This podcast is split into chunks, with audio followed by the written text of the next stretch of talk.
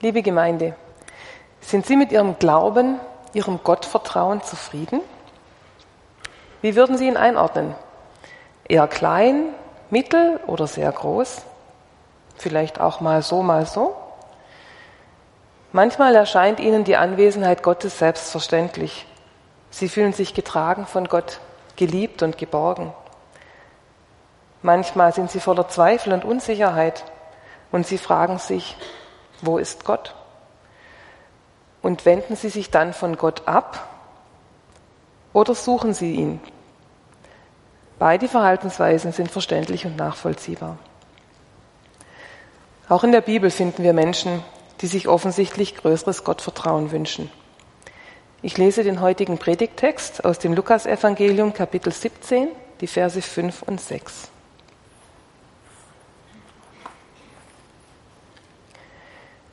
Die Apostel sprachen zu dem Herrn, stärke uns den Glauben. Der Herr aber sprach, wenn ihr Glauben hättet wie ein Senfkorn, würdet ihr zu diesem Maulbeerbaum sagen, reiß dich aus und verpflanze dich ins Meer, und er würde euch gehorsam sein.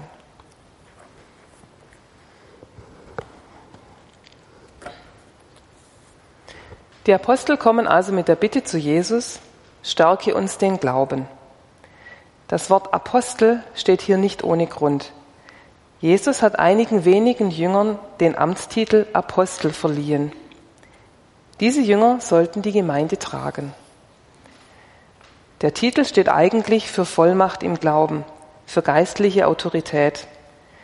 Den Titel darf nur tragen, wer von Jesus selbst gesandt wird. Apostel sind also nicht irgendwelche fernstehenden äh, Personen, sondern gläubige Menschen, die Erfahrungen mit Jesus gesammelt haben. Und doch ist bei ihnen auch eine Unsicherheit vorhanden, sodass sie Jesus bitten, Herr, stärke uns den Glauben. Dies ermutigt uns, auch zu unserem schwachen Glauben zu stehen. So wie die Frau in unserem Beispiel. Eine junge Frau ist Mitarbeiterin in der Gemeinde. Ein stilles Wasser, äußerst zuverlässig. Im Beruf ist sie fleißig, musikalisch sehr begabt. Aber sie hat den Eindruck, dass sie nicht richtig glaubt.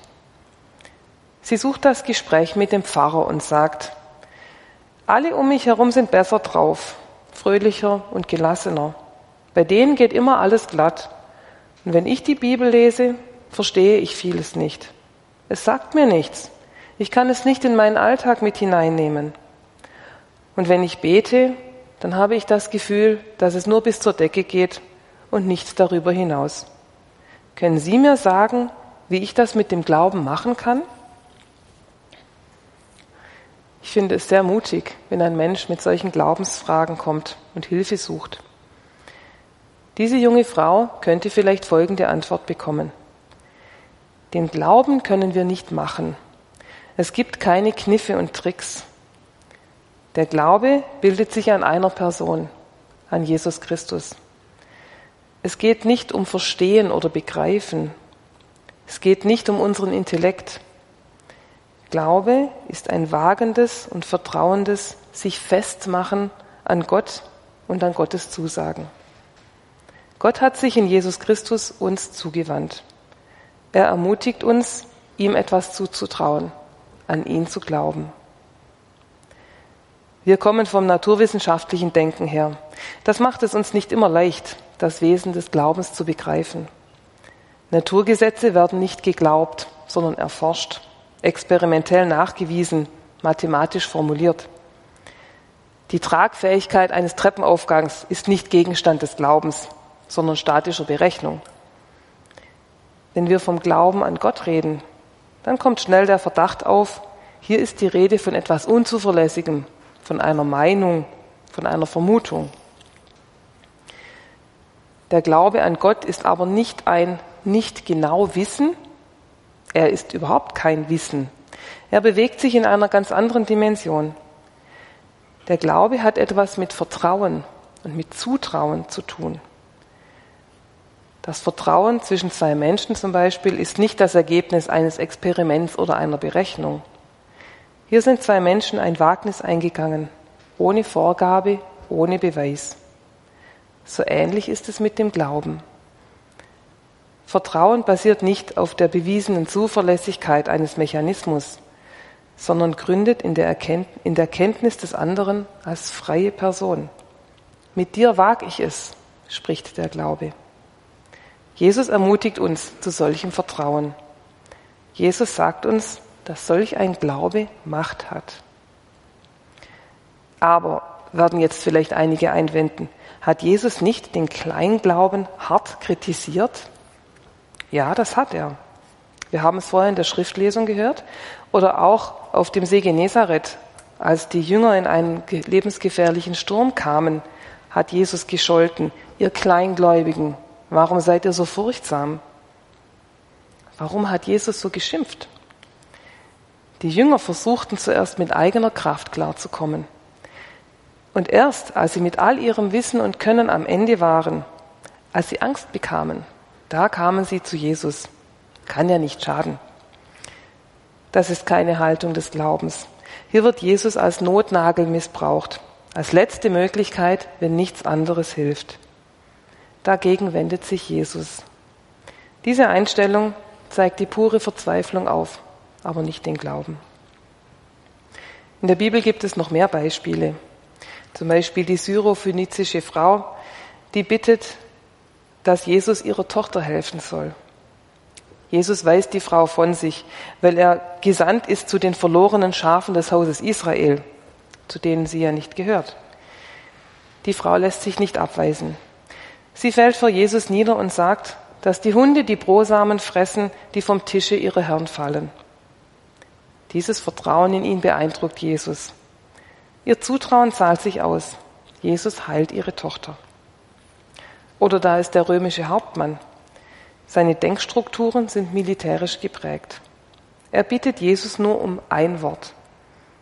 Für ihn ist dieses Wort ein Befehl.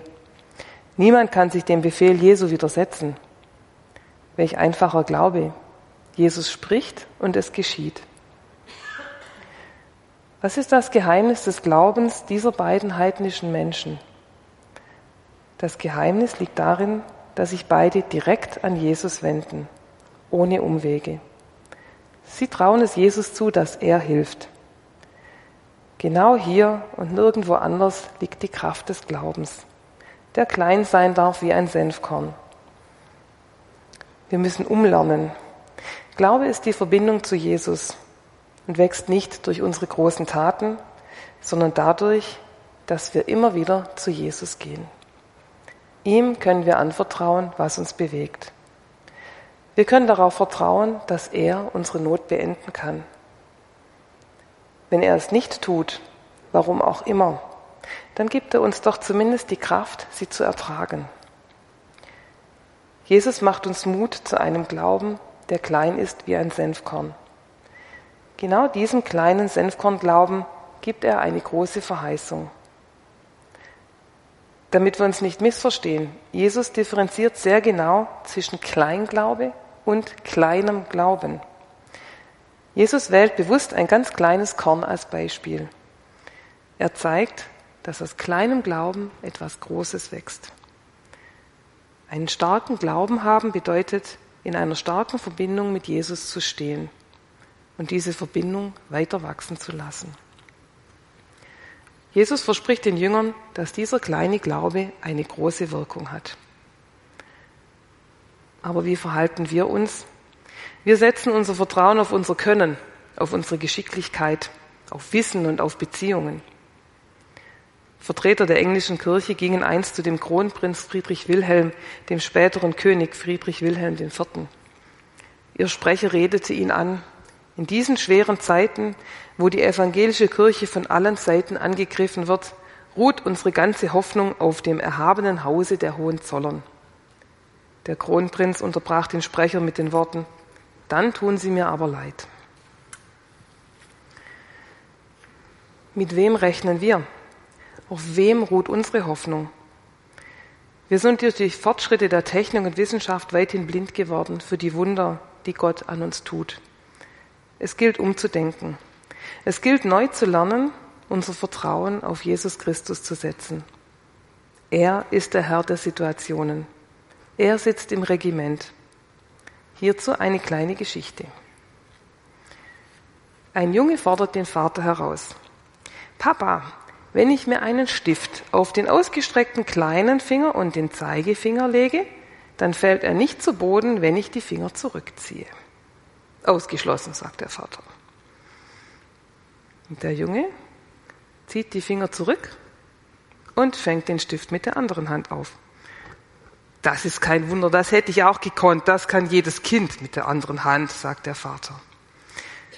Ja, die andere Hand, das ist das Geheimnis des Glaubens. Der Junge hat mit der anderen Hand gerechnet, der Vater nicht. Gott streckt uns in Jesus seine Hand entgegen. Unser Leben ist oft so gehetzt und voller Sorge, weil wir immer wieder das Unmögliche versuchen, mit einer Hand zu arbeiten.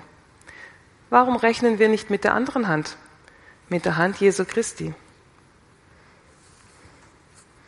Liebe Gemeinde, wir brauchen keinen großen Glauben, wir brauchen den Senfkornglauben, der alles von Jesus Christus erwartet, auch das Unmögliche. Er kann es tun. Amen.